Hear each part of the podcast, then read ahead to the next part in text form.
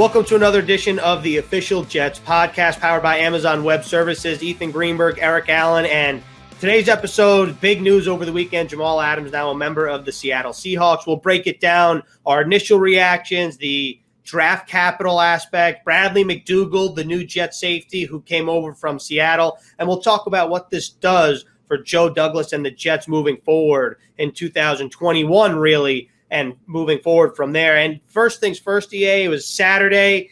You know, we were both going about our weekends, and all of a sudden we see and hear that Jamal Adams got traded. I just want to know, what is your initial reaction of this pretty big franchise-altering move for the Jets? Yeah, I think it's one of the most significant trades in franchise history. Our own Randy Lang wrote about it over the weekend on NewYorkJets.com. I automatically thought about the Jets moving Keyshawn Johnson to the Tampa Bay Buccaneers for a lot of draft capital back prior to the 2000 season. But the initial reaction was one of surprise as far as the timing. I was not surprised that Jamal Adams was shipped, because you had a lot of factors in play. You knew a lot of teams throughout the National Football League would be interested in adding a guy who plays at that level like a Jamal Adams does. He was also very vocal about getting a new contract and being frustrated with the New York Jets. But I would go back to what Joe Douglas said. We are going to do what is best for the New York Jets. He was not going to move a player to move him. He had to get what he thought was proper value. And I thought, when I heard of what the Jets were getting back, was, hey, they got very good value for a tremendous football player. Yeah, I agree with that. And when you look at the other trades recently that involved 2 first-round picks, the ones that come to mind is somebody like Jalen Ramsey, who got traded last year, Khalil Mack. Actually, the Jets got more from a draft capital standpoint for Jamal Adams than the Chicago Bears did, or the now Las Vegas Raiders did, for Khalil Mack when he got traded from the Raiders to the Bears. So there's a lot of things to break down here. And obviously the first thing that you think of when you see the parameters of the trade is draft capital. The Jets get a first-round pick in 2021 and 2022. They also get a third-round pick in the 2021 draft, and they send back a fourth-round pick in 2022. So Joe Douglas, who's been a renowned scout before he was a general manager, now has a lot of flexibility in the draft and has 4 first-round picks over the next 2 years. Yeah, and that's the thing you're looking at if you are a follower of the New York Jets, is suddenly the Jets have 4 first-round picks in 2021 and 2022. So you talked about flexibility. Listen, we'll have to see where the Jets finish in 2020 and also where the Seahawks finish, because if you're a Jets fan now, obviously you're rooting for anybody who plays against the Seattle Seahawks, because that's going to help your draft position next year and in the year following. It's likely, though, when you look at the Seattle Seahawks, this is a team that is in the playoff picture or in the postseason each and every year. For my money, Russell Wilson is as good as any quarterback in the National Football League, even maybe a guy like Patrick Mahomes. But if you're taking Mahomes 1, I put Russell Wilson right on that line after him. That would make sense to me. And they just added a big-time piece to their defensive mix. But the Jets, listen, you can do a lot of things with your number one picks. And I know where fans are concerned right now is you're sending away a former first-round pick. There's a couple things to consider here. Joe Douglas did not draft Jamal Adams. The other part of the equation here is Joe Douglas has had only one draft as GM of the New York Jets. So his first pick is Mekhi Becton.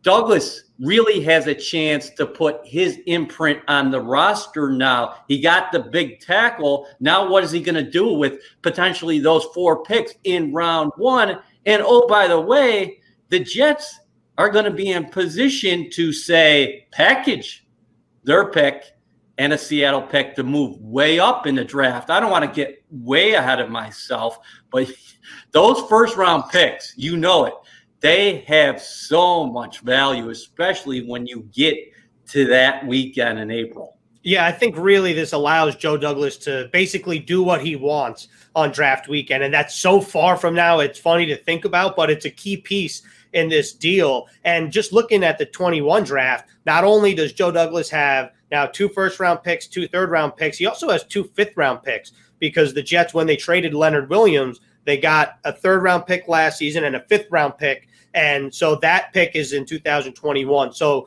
there's a lot to break down here from a draft perspective, but the future. That is an awesome point. I gotta interrupt you real quick. That's a great point. Go back to the Leonard Williams deal. Now, if you're Joe Douglas and that scouting staff, you have a chance to package Leonard Williams and Jamal Adams and get back 8 to 10 very good players who are going to be part of your roster moving forward, hopefully for the long term. And if we're just – I'm going to pour some gas on the fire here. Remember, Joe Douglas traded a 6th-round pick in 2021 for Demarius Thomas and then got that pick back in the draft when the Jets traded back in the 4th round with the Patriots. So Joe Douglas has been very – he's been shipping his draft picks in a good way, and then he accumulated a ton of picks for next season. It's going to be very interesting to see how it all plays out eventually down the road. And I've seen this on Twitter a lot too. A lot of Jets fans are like, well, the Seahawks pick is going to be a good pick or like a bad pick in the 1st round, a late pick in the 1st round. But the thing is that division is so tough that it's feasible in some weird way. I'm not saying likely, but it's feasible that the Seahawks might not even make the playoffs just because of how difficult the NFC West is and the NFC in general. Yeah, you never know how a season's going to play out. If you have Russell Wilson playing 16 games, you would safely assume that's an 8-8 team at the very worst, right? Now you add Jamal Adams into the equation, but you're right. Every year is different. Injuries play a big factor in the National Football League. I look at it from a Seattle perspective and say, hey, we're going for it. We have a 31-year-old quarterback in Russell Wilson, who came within a play of taking us to the number 1 seed last year in the NFC. Obviously, they were bounced out in the divisional round of the playoffs, but they had to get that secondary shored up. And you're contending with a guy like George Kittle, the San Francisco 49ers, 2 times a year, and you want to play that run game and be stout against the run. Jamal Adams, he's a Swiss Army knife. He can do a lot of things on a football field. So it made sense from Seattle's perspective. As we've had time to digest it for a couple days, I can look at the trade from both sides and say, hey, I think actually both teams did well here. Yeah, I definitely agree with that. I feel like it was a win-win at the end of the day. And from a Seahawks vantage point, they're going for it, like you said. They have a great quarterback, and they're putting all their chips in, and they're going to try to make a run in a very difficult division. And outside of the draft capital, there was a player swap involved, too, at the end of the day. The Jets send Jamal Adams out to the West Coast in Seattle, and they get back in return their starting safety, Bradley McDougald, who I don't think a lot of Jets fans were familiar with before this trade, but based on the atmosphere on Twitter, it seems like Jets fans are encouraged by the addition of Bradley McDougald, who I'm sure will be competing opposite Marcus May for that spot. Well, what we saw from Greg Williams last year is he continually inserted different pieces in the lineup, and they all were productive players. Now on paper, yes, the Jets just traded out one of the better, perhaps the best safety in the National Football League. We can save that argument for another time. But you mentioned Marcus May. You have McDougald added to the equation. And, oh, by the way, you drafted Ashton Davis out of California in the 3rd round. So if you're inside the Jets organization, you still say, we have 3 starting caliber players at the safety position. I don't know if Ashton Davis is starting for you week 1. We'll have to see how that all plays out. But Marcus May, this also speaks, I think, to the confidence the Jets have in May, because a lot of times He was that deep safety, right? He's playing the post. He's 20 yards off the line of scrimmage. He's communicating the signals. He's covering the field. He's the last line of defense. Now you ship Jamal Adams out. Well, this might mean more opportunity for Marcus May actually to go inside the box at times, not all the time, but at times, and get more blitzing opportunities and more chances to do some things down by the line of scrimmage. McDougald is a guy who's been productive. You mentioned him before, starting 14 games for the Seattle Seahawks last season, had 10 interceptions. And the Jets love Ashton Davis, highly versatile, athletic kid out of California. So the cupboard is not bare at the safety position. Yeah, I think that the ripple effect of Marcus May will be interesting, how Greg Williams and Denard Wilson will utilize May in 2020 compared to, let's say, when he got drafted in 2017 to now. I think it'll be interesting to see because we've seen Marcus May lay the wood a couple times, and I think he doesn't get a ton of credit for it, but because he plays that kind of post position and is the last line of defense. But it was frequently, you and I would talk to players in the locker room last season, they all talk about Marcus May as the glue of the secondary. So I think, yeah, you're right. The other point here is that Greg Williams wants these guys to be interchangeable, right? Well, I think that's still possible too, even though Jamal Adams is now in Seattle. Well, and I agree with that. And that's exactly my point, is that when you just started talking there, I automatically thought of, well, they want these guys to be interchangeable, but Jamal was so effective inside the box. A lot of times you lined him up as an extra linebacker or used him as a blitzer. And what, he finished with 6.5 sacks last season despite missing 2 games. But maybe now you're actually going to see these guys that change out a little bit more than we've seen in the past.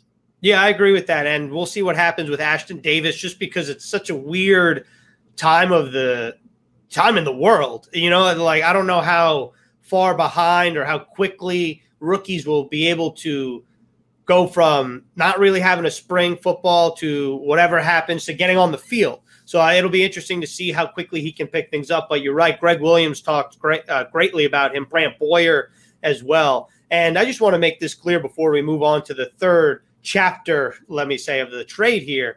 Bradley McDougald is not just a throw-in player. I mean, you mentioned it a little bit before, but last season he started 14 games for the Seahawks, played in 15. He had 70 tackles. He had 6 pass defenses, 2 picks, 10 total career interceptions, 6 pass defenses. This is, I think, a pretty versatile player that maybe Jets fans aren't familiar with, but I think they'll end up liking him. And this is just off the field. The Seahawks tweeted about the mark he left in the Seattle community.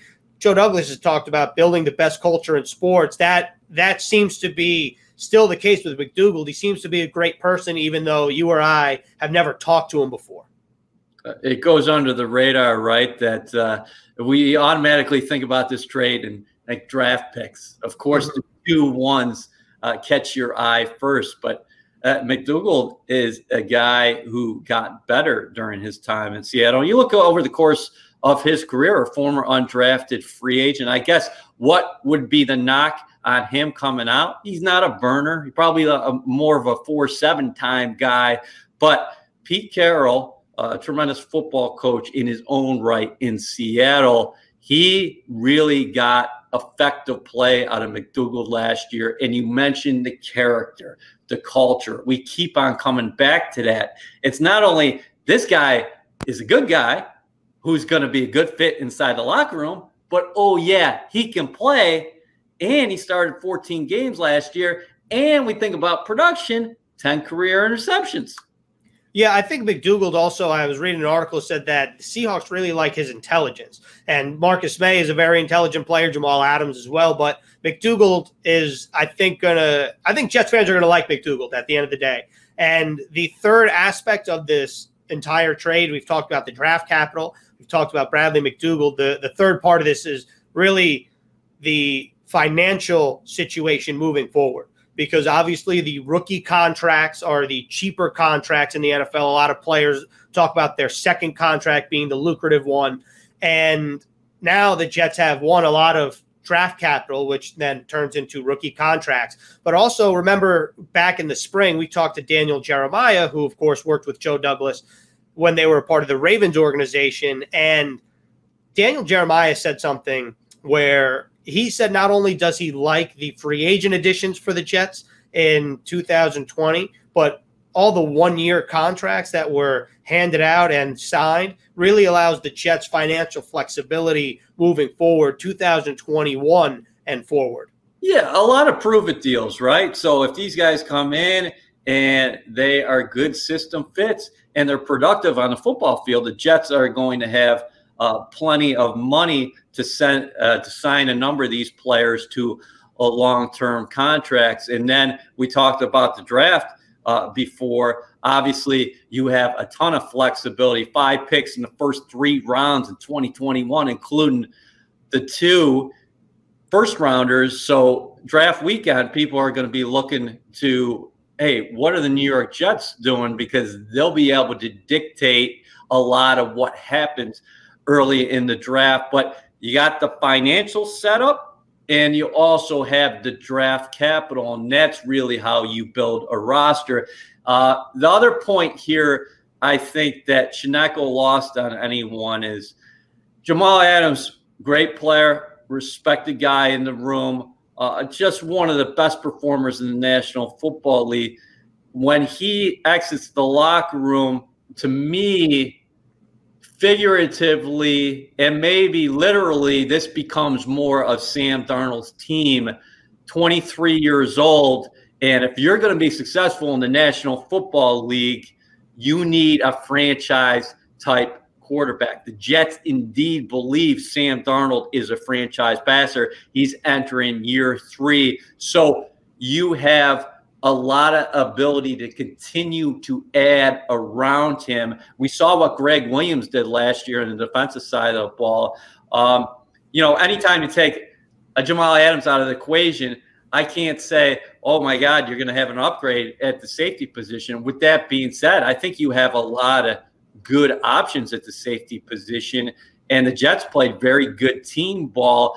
Other thing to consider is Jamal Adams is an alpha male, but so is C.J. Mosley. They lead a little bit differently, but the Jets are getting C.J. Mosley back into the equation. So you still are going to have a guy that people gravitate towards in the locker room who has competed at the highest of levels in the playoffs and is considered one of the best players at his position in the National Football League. So I still think the Jets are going to be a very good team defensively, but I go back to the Sam Darnold bit. Jamal Adams out, this is becoming even more Sam Darnold's team. Not that they were, fighting for power or anything like that or respect inside the locker room. It's just that you're getting the ability to add more pieces around Sam Darnold, and that's what Joe Douglas did throughout this offseason, most notably, of course, the offensive line. Yeah, I think it's just crazy still that Sam Darnold's entering his 3rd season and he's 23 years old. I mean, he feels like he's been in the league for a long time, but, you know, NFL years are a little quicker than human years, I'd say.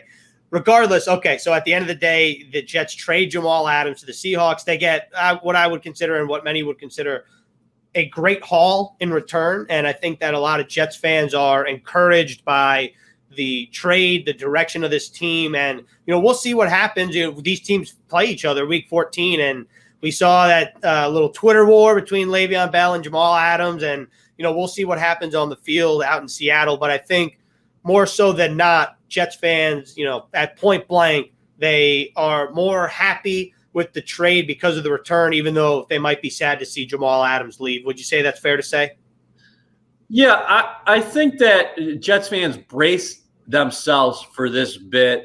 We got different points. I mean, different, I guess, information coming in throughout the offseason. Jamal voiced that he wanted to be a Jet. And I know Joe Douglas was on the record saying, we want Jamal Adams to be a Jet for a long time. The financial part of this is always part of the business, okay? This doesn't take away anything that Jamal Adams did here as a player, two-time team MVP, All-Pro last season, two-time Pro Bowler. So his career arc is probably going to continue to ascend.